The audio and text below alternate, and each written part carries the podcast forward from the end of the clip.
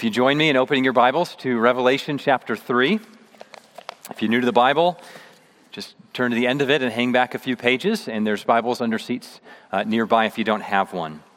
We're reading in Revelation chapter three, beginning in verse fourteen. This is our last message in a series of messages from Revelation chapters two and three, and for the rest of the month, we'll have a series in the book of Ruth from uh, several other men leading that time, so I'm looking, looking forward to that.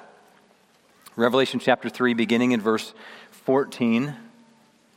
Let's read God's word to us together. And to the angel of the church in Laodicea write, the words of the Amen, the faithful and true witness, the beginning of God's creation. I know your works. You are neither cold nor hot. Would that you were either cold or hot. So because you are lukewarm and neither hot nor cold, I will spit you out of my mouth. For you say, I am rich, I have prospered, and I need nothing, not realizing that you are wretched, pitiable, poor, blind, and naked. I counsel you to buy from me gold refined by fire, so that you may be rich, and white garments so that you may clothe yourself, and the shame of your nakedness may not be seen, and salve to anoint your eyes so that you may see. Those whom I love, I reprove and discipline. So be zealous and repent. Behold, I stand at the door and knock. If anyone hears my voice and opens the door, I will come into him and eat with him, and he with me. The one who conquers, I will grant him to sit with me on my throne, as I also conquered and sat down with my Father on his throne. He who has an ear, let him hear what the Spirit says to the churches. Well, this text shows us that there is a kind of Christianity that Jesus detests. There's a kind of life that some professing Christians live, toward which Jesus feels an inward revulsion. And the other thing that this shows us is that many of them don't even know that Jesus feels this way about them. They don't have enough self-awareness to see their problem. And this is a state of being that any Christian can slide into for a time. And so when we read this text, we need to ask honestly, and I think we are, right? Is this me? Is this us? Every one of these seven messages in Revelation two and three ends the same way. You can see it at the end of this. He who has an ear, let him hear what the Spirit says to the churches. And what the Spirit is saying to the churches is not a mystery. It's what's right in front of us in this text. That's what that means. The Lord Jesus is speaking to the churches, and then he says, let he who has an ear to hear, let him hear what the Spirit is saying to the churches. The Spirit is taking the words of the risen Lord Jesus and speaking them to his churches. So we don't need to set the Bible aside and sit quietly and try to listen. We need to lean in to what Jesus is saying here in these words and be open to what he's saying and have hearts that can receive what he's saying. So each of us, myself included, can and must open ourselves up to Jesus here with a posture of humility and ready to hear what he has to say. Now, before we get to the heart of this text, let's remember a bit of the context here in Revelation uh, two and three. So this is the seventh and final message that Jesus gives to his churches in this longer letter of the book of Revelation. And so this morning we're at the end of this series in these chapters, and each week we saw that Jesus is addressing a certain problem or challenge, we'll say, in a church. Not every church had a problem, but every church had a challenge.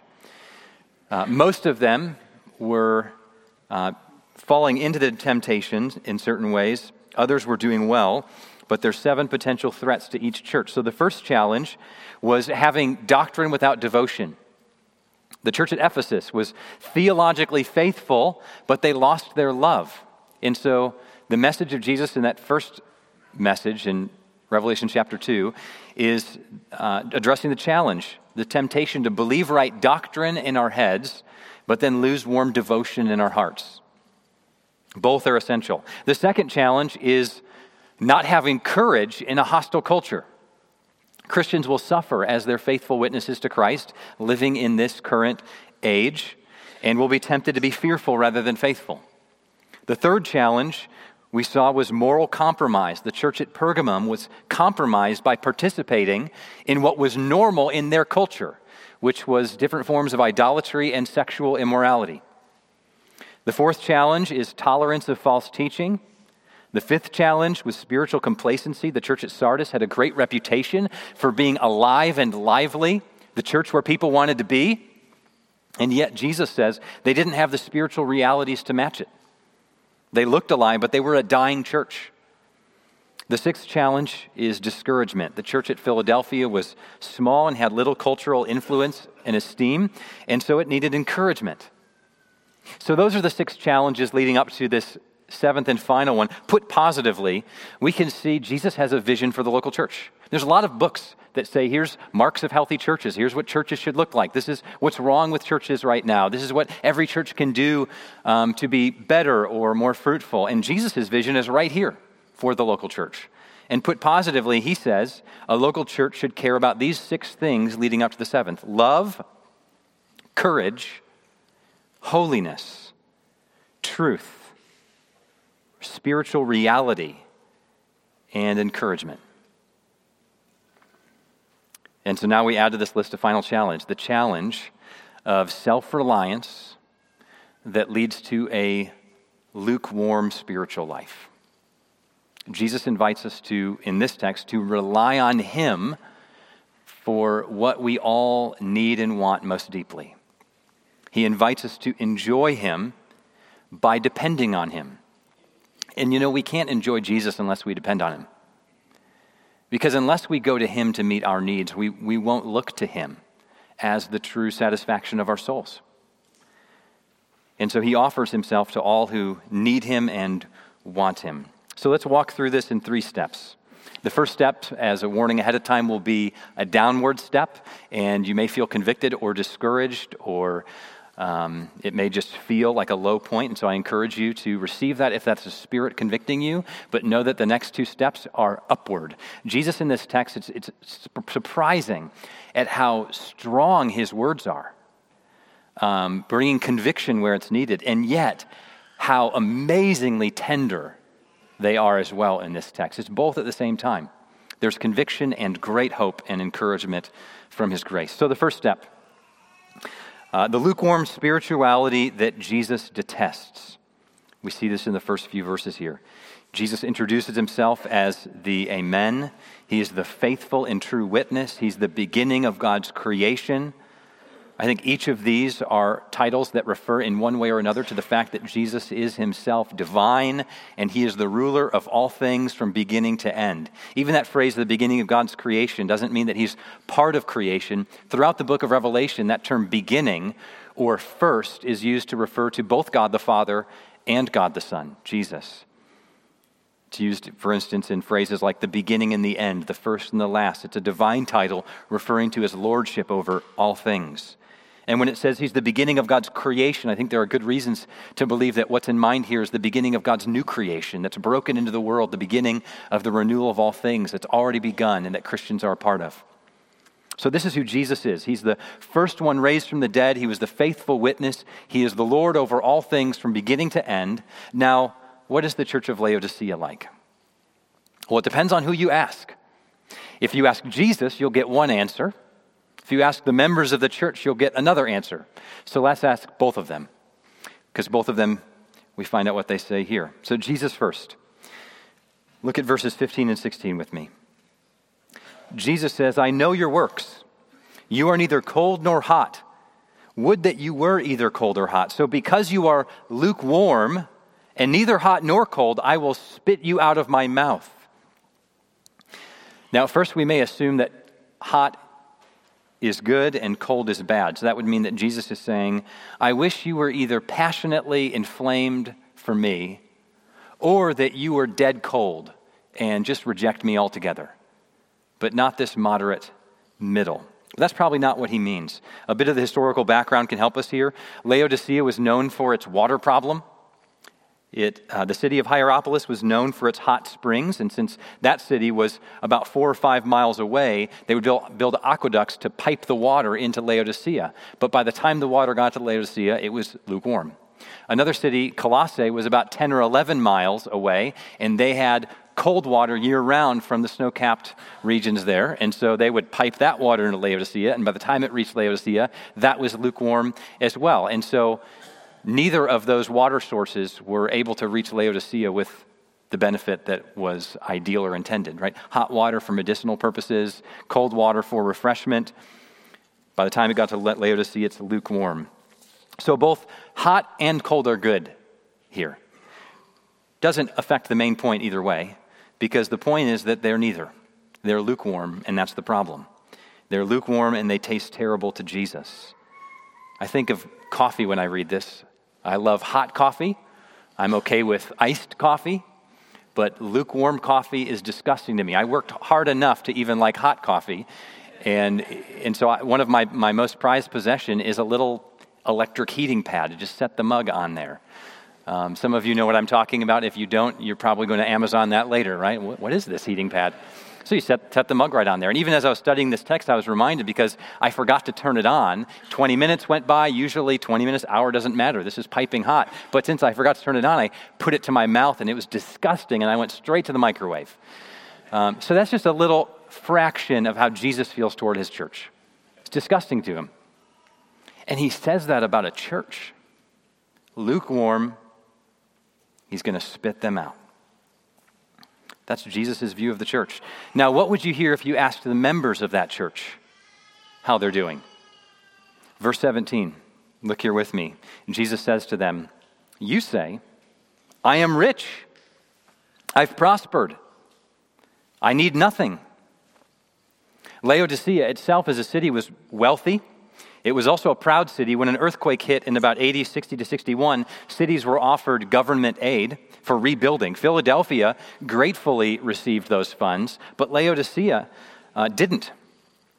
Why not? Because they were proud and self-dependent. They said, "No, thank you, we're fine." So that would be like one of those towns in, or cities in Texas or Florida that were hit recently with hurricanes, and people want to volunteer to help and come give aid, and they just block everyone off and say, "Don't enter. We we have this covered. We're fine. We don't need any help." I mean, wouldn't that be an amazing headline in the news, right? And it would be rooted in this prideful self-sufficiency of not wanting to depend on others. They say, "We're fine. We'll meet our own needs. We have no needs," he says. So it's an affluent church, it's a comfortable church, it's a self-sufficient church.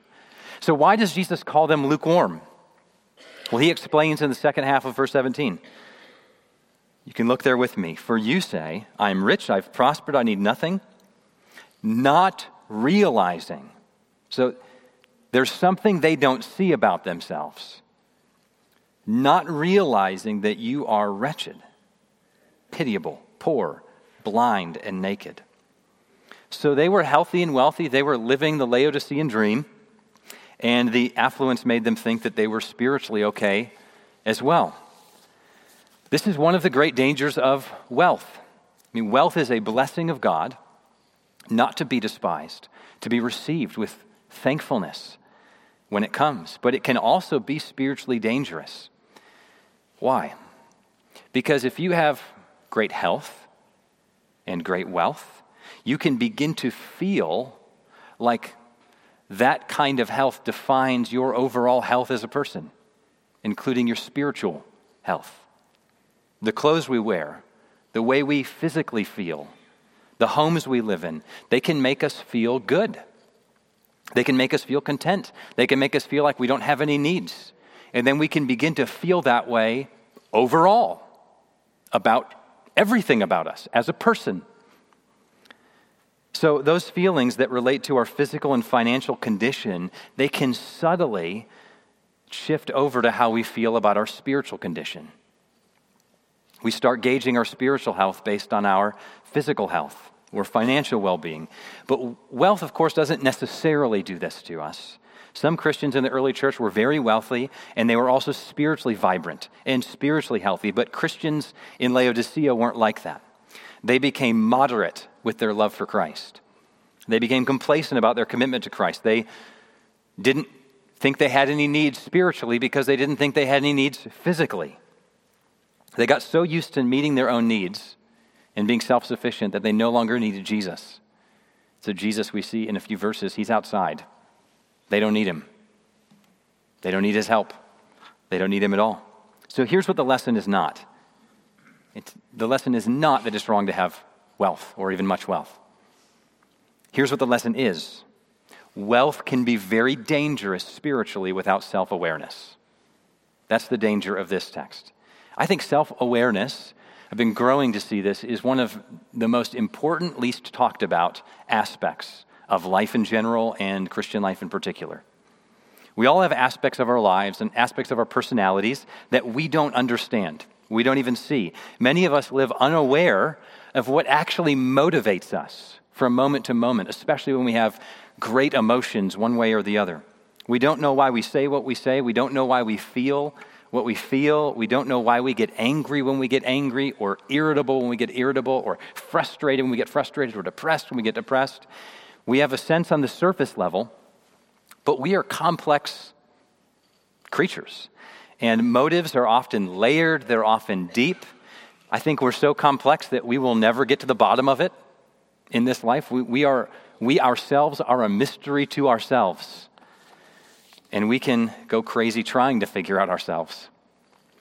So I'm not advocating that we go soul spelunking, right, into the dark caverns of our soul all the time. But what we learn from Jesus here is that we can be self-deceived. Um, we do need to care about our motives. We do need to think about our souls long enough to know what is going on inside of me. We do need to look inward to understand ourselves. Otherwise, we can end up like the Laodiceans and not even know it. They only knew themselves skin deep. Jesus' words, yet not realizing. They don't realize what's true of them. Jesus saw deeper, and he saw deep under the surface, and what he saw was a contradiction to what they saw when they looked at themselves. That's astonishing. So we need self-awareness. We need to grow in self-understanding. So very practically, here's what this can look like. Stop one time each day, maybe when you're already slowed down to read the Bible and pray, and consider the state of your soul. Ask a question like, what am I feeling? Why am I feeling that way? Think back over the previous day and pick your most dominant emotion and just ask yourself, why was I like that? What was going on in my soul? What was I hoping to have that I didn't, that made me angry or frustrated or sad? Or what was I so excited to have that thrilled me? And what does that tell me about what I love? Am I, in, in light of this text, ask the question, am I depending on myself like the Laodiceans, or am I moment by moment relying on Jesus? So that's the first step. Second step in this text is to see the Christ-dependent Christianity that Christ offers. It's a lot of Christ in that heading, and that's the point. Because the Laodicean church had decentralized Jesus. They had, they had taken him out of the center, put him outside of their life.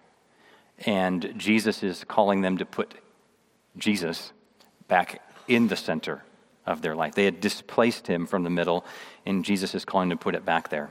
So Jesus makes a very tender turn at this point in the message. He had said, I will spit you out of my mouth as a warning, but now he turns tenderly. And look how verse eighteen begins. I counsel you to buy. So he, he stands as a counselor, helping us get out of our tepid spirituality, if that's the state of our souls. They know all about buying. They've been buying a lot of things. And now Jesus counsels them to buy from him. He doesn't want their money, though. What he offers them, he's already purchased for them. He's purchased for us at the cross. He died for us, he rose again, and he pours out and makes available every spiritual blessing to us.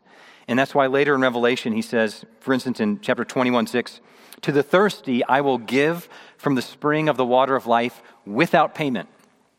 In twenty-two, seventeen he says, let the one who desires take of the water of life without price. So when Jesus offers to them to come to buy, he's not asking for their money. He's not asking for some kind of spiritual merit that they've stored up. He's asking them to come and take and receive freely, put out their empty hands of faith and receive from him.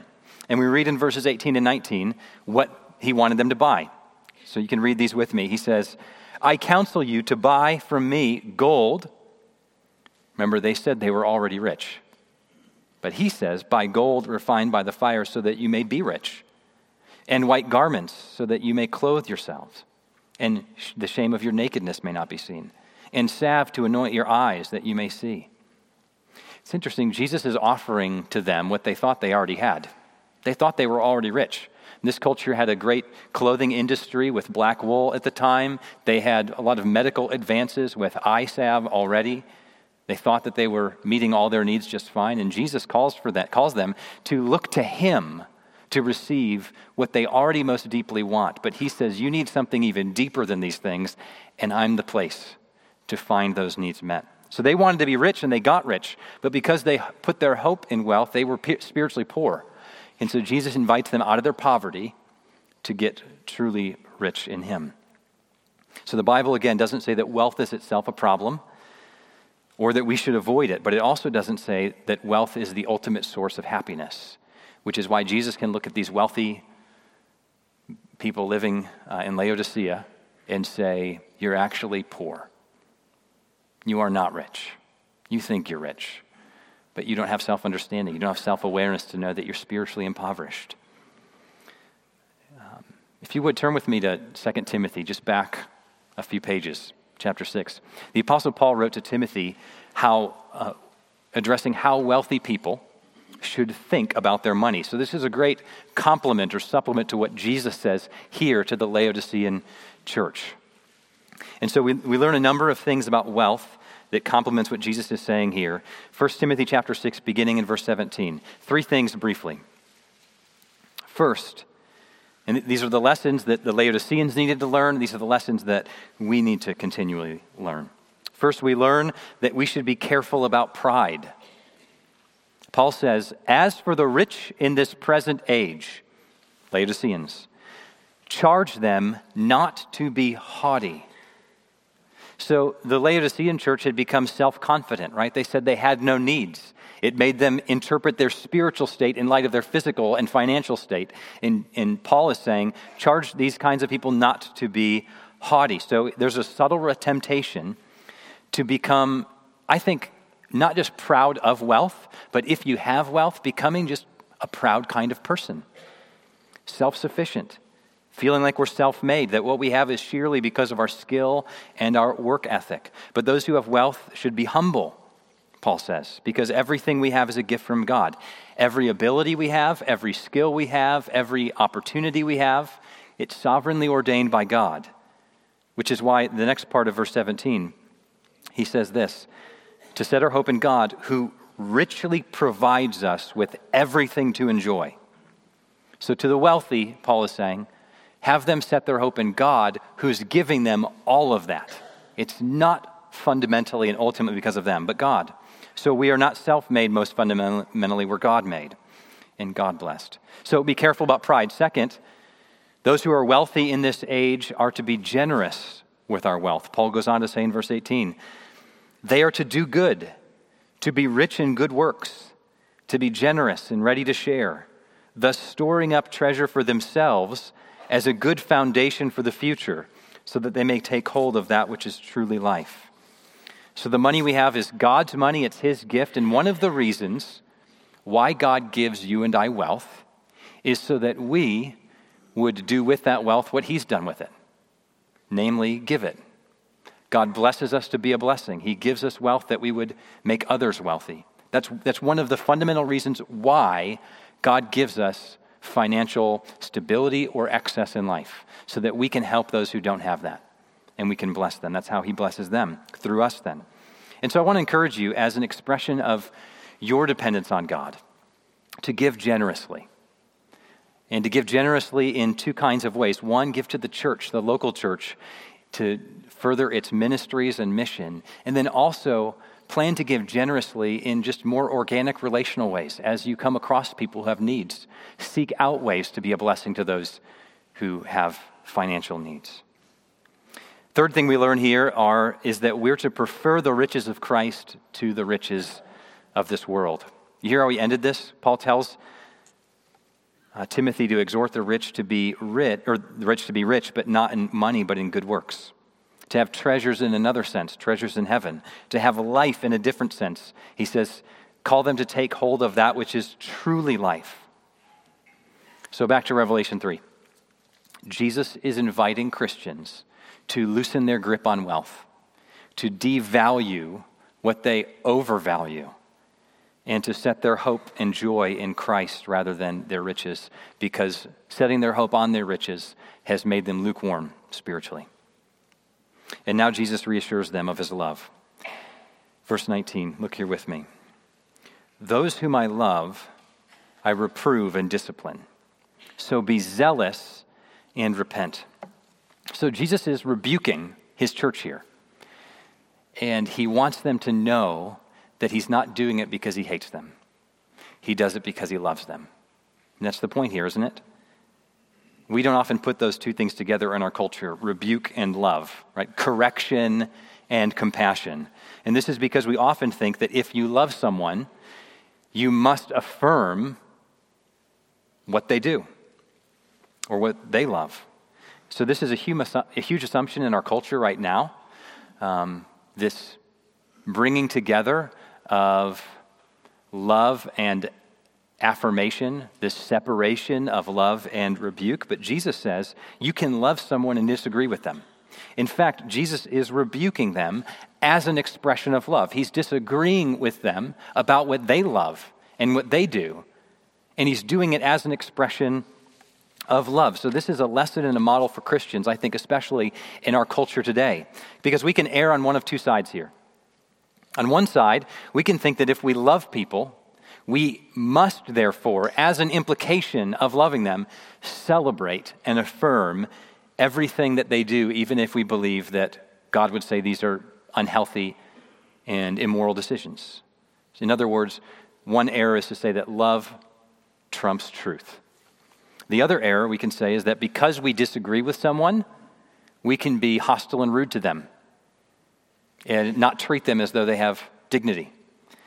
In other words, truth trumping love. But Jesus always holds love and truth together, always holds compassion and correction together. So if you, thinking less horizontally now in our cultural moment and just more right now, if you feel like the Lord Jesus has been convicting you already this morning and, and he's been working on your soul so you feel heavy about what he said in this text so far, about being lukewarm, Jesus wants you to know that uh, if this is his Spirit doing that in your heart, it's because he loves you. He's bringing this message to you because he loves you. I'm communicating this message this morning because I love you. Revelation two and three has shown us this, if it's shown us anything, that Jesus can be for you and have things against you. It's just astonishing. And for those of us who then begin to feel the weight of perhaps having things against us, Jesus having things against us, what we need to believe as well is just because Jesus has things against you and you need to work on some things in your own soul and there's repentance that needs to happen, that doesn't mean he's not for you. One and the same. He is for his people, for his church. He's for you with all his heart. And he may have some things against you. His love, therefore, does two things here. As an expression of love, Jesus both forgives us for all of our sins and the penalty of our sin, and his love leads leads him to rebuke us for when we're still living in sin. In other words, Jesus accepts us where we are, but he does not leave us where we are. He loves us in our sin, but he does not leave us in our sin. So Jesus calls, if you've been with here these past few weeks, he calls most of his churches in the first century that he's addressing here, most of these seven, to repent in one way or another. And so as long as we'll be sinning in this life, we'll need to be repenting, which means that, as Martin Luther put it, this is um, at the very beginning of his ninety-five Theses, Uh, he said that Jesus, when he called to people to repent, he was calling for the entire life of believers to be one of repentance. That's astonishing. So repentance is not just a message for someone who has not yet come to know Jesus. It is that. Repentance, turn away from your sin and trust in him. Repentance is for the whole life of believers. As long as we're sinning, we're to be repenting. Every time we sin, that should lead us to fresh repentance. And that's what he calls us to. This has been a regular theme in his messages, Jesus calling Christians to repent. And so as we end this series of these seven messages to the churches, I want to encourage us to take this word, this word repentance, seriously as Christians. Not just as a theological topic, not just as something that we extend to the world, but as Christians. Jesus doesn't just call the world to repent. He doesn't just call those who don't yet know him to repent. He calls his own people to repent often. But this is a huge gap in many of our lives today, I think. If you're like me, your days are busy, right? You're full. Uh, we're crazy busy, as one book title calls it. We go from one thing to the next. I mean, who in here doesn't feel the tiredness of being always busy? Uh, or at least in some seasons. I know some of us have worked very diligently to have a peaceful, ordered uh, pace of life, but we all feel the pressure to be busy at times, certainly, and we go from one thing to the next. We feel full and overflowing. And this means that we, if we're in a season of busyness especially, we won't slow down enough to do this self-assessment that Jesus is calling his people to do. We won't slow down enough to have self-awareness of how we are. We won't slow down enough to actually go through a process of repentance. So here's some honest questions. How many times, I mean, ask this of yourself, how many times this past week, did you repent? Actually go through a process of turning to the Lord and saying, I'm sorry.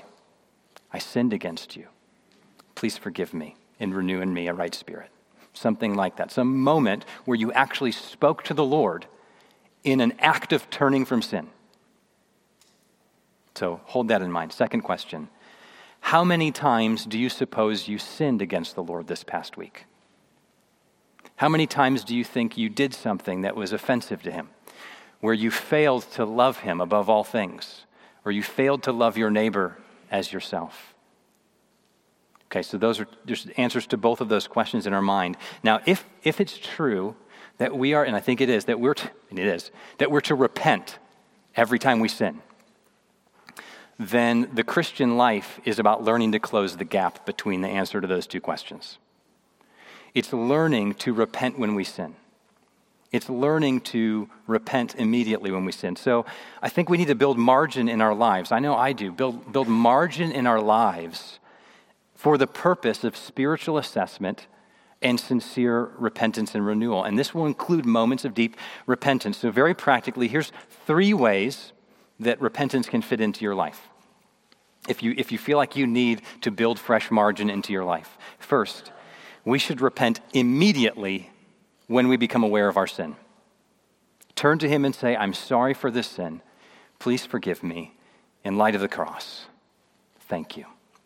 Second, because we don't often always see our sin right away and we move from one thing to the next and we don't even feel it or see it, we don't become aware of it, then plan to stop at least one time per day to slow down enough to ask yourself that question, ask the Lord to search your heart and show you where you have sinned against him. Maybe that's when you read the Bible and pray as a daily rhythm. Consider blocking off and asking that question, what do I need to repent of today?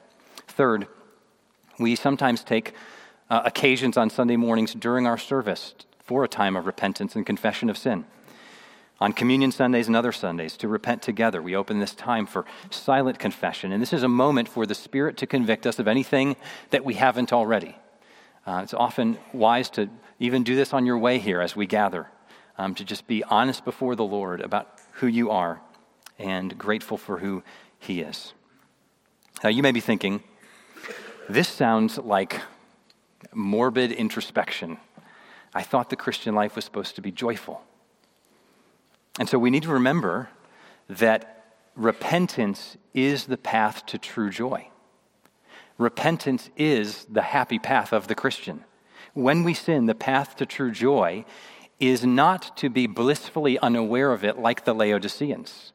There's a form of happiness we can have being blissfully unaware of who we really are. But that's not true joy. That's surface deep joy. And that's what Jesus is addressing in the church of Laodicea here. There's a path to true joy of acknowledging who we've been, repenting of that, and then rejoicing with all our heart that God has love for us and grace for us from all of his heart. And so it's crucial that we know then the difference between what Tim Keller calls religious repentance and gospel repentance. There's, there's a world of difference between the two of those. So here's religious repentance. It's works-oriented, and it's depressing. Some of you have lived, and you know what I'm talking about. You've lived life in the past, perhaps, maybe in a season now, of this kind of religious rep- uh, repentance that's basically a way of saying to God, am I sincere enough yet? It's one more work that we offer him to get him to like us and to be off our case, or to give us a blessing, or to finally love us. We offer to himself just one more act of great sincerity, of trying to just feel lousy about who we are and feel bad for our sin.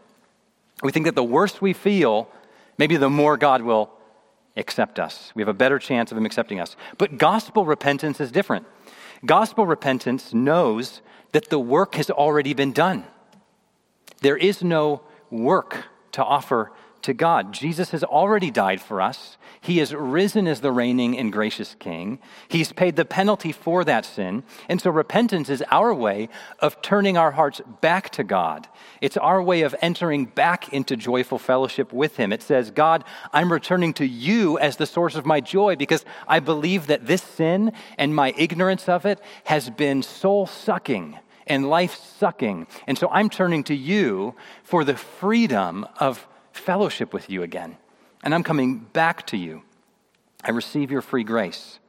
Tim Keller put it like this in an article, um, short article called All of Life is Repentance. You can find it online. He said this, in the gospel, the purpose of repentance is to repeatedly tap into the joy of our union with Christ.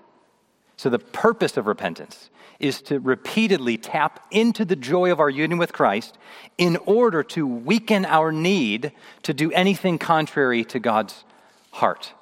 So the overall tone of a Christian who repents and lives on God's grace is not one of sadness. The overall tone is not one of somberness. It should be a tone of deep, continual joy, the most continual true joy, the most Um, electrifying happiness. And I say electrifying uh, because of this. This is another statement from Tim Keller from that article. Though, of course, there's always some bitterness in any repentance, in the gospel, there is ultimately a sweetness. This creates a radical new dynamic for personal growth. Now, that's interesting because rep- gospel repentance doesn't just lead to joy, it actually leads to growth. The more you see your own flaws and sins, he writes, the more precious, electrifying, and amazing God's grace appears to you. In other words, the more we are just honest with um, our sin and how Jesus feels about it, and the, the more electrifying then his grace will be, the more we'll see his heart of love for us. And the more we see the heart of God's love for us, the more that sin will be distasteful for us, because how could we want to do things contrary to the one who has a heart that loves us so much? This is the dynamic in the heart of a Christian, never perfectly arriving in this life, but continually in process here. So the church in Laodicea was a happy church. They seemed happy with their riches and success and lukewarm Christianity, but Jesus offers them deep joy because Jesus wasn't happy with it, and they shouldn't have been happy with it either.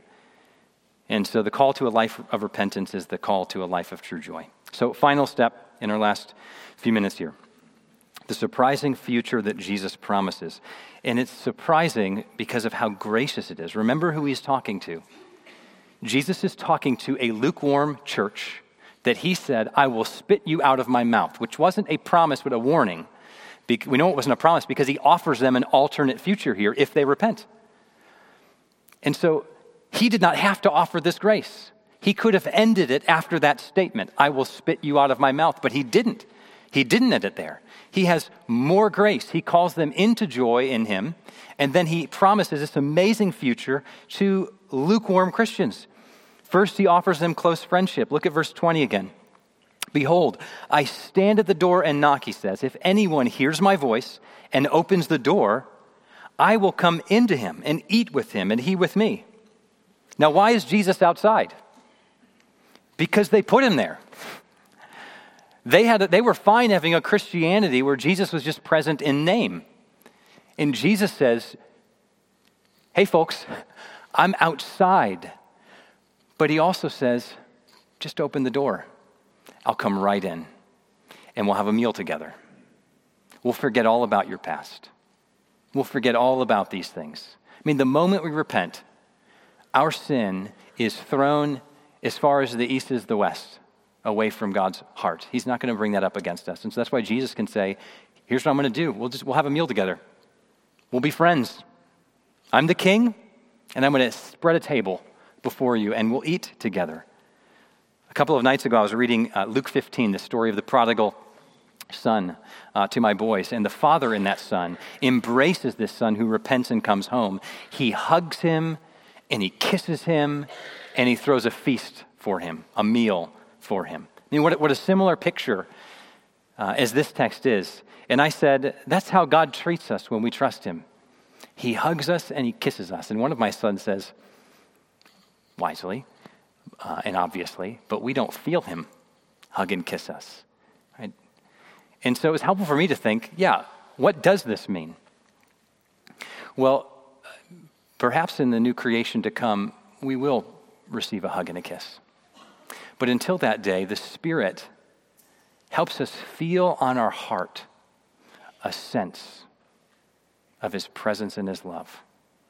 That's one of the reasons the Holy Spirit was given to Christians, so that we would be able to know and to feel and to experience the heartfelt, infinitely strong love of our Creator and our Savior.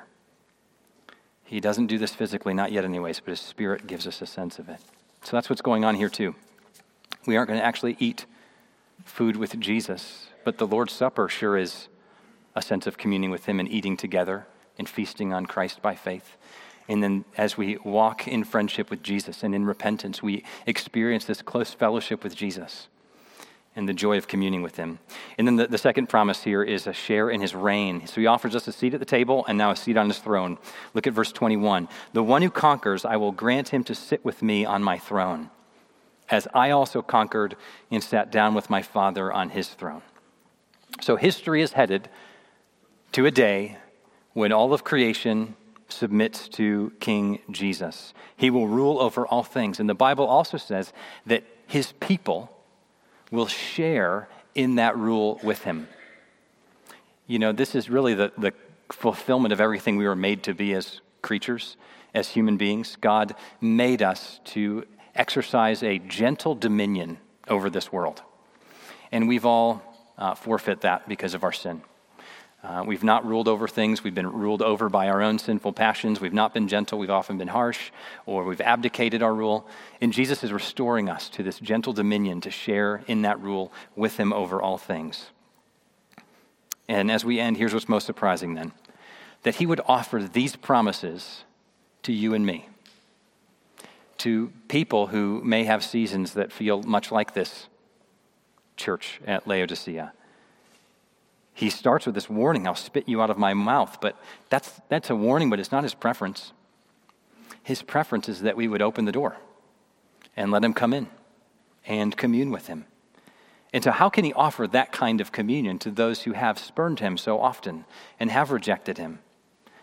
Uh, and that's because of um, how he was treated at the cross. Right? He was rejected at the cross so that we could be accepted forever. He felt put on the outside at the cross of even his Father's pleasure, so that we could be brought in to his pleasure and favor forever, surely on terms of grace, just coming to him with openness. and communing with him forever. So let's pray now, and I'll leave a few moments here just for silent prayer. Uh, and you can respond however the Lord is leading you and the Spirit's leading you. You may need to begin a process of deeper repentance and confession, or maybe for you, it's just celebrating this communion with Jesus as he's offering it right now. Let's pray.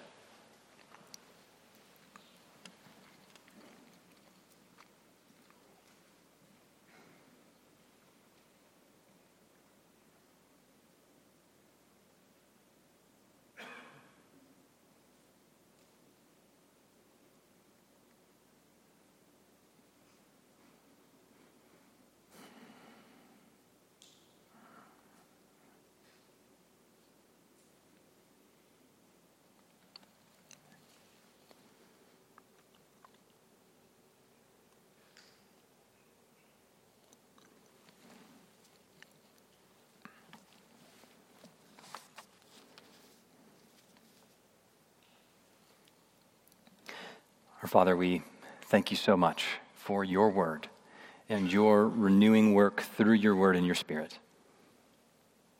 We lift up our hearts to you in Jesus' name, in the Spirit. Amen. I'm sad that one's over. Uh, would you stand and we'll see, receive a benediction? Uh,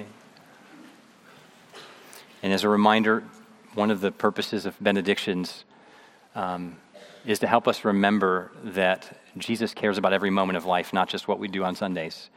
And one of the purposes he gathers us together on Sundays to hear his word is so that we would have grace and a renewed mind in order to worship him in everyday life, Monday through Saturday from here on out. And so benedictions take the grace that we've heard from his word, and as we kind of cross over into the rest of our day and week, we carry this with us because all of life Um, should be treated as sacred.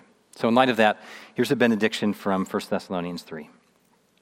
May the Lord make us increase and abound in love for one another and for all, so that he may establish our hearts blameless in holiness before our God and Father at the coming of our Lord Jesus with all his saints. Go in peace. Enjoy your day.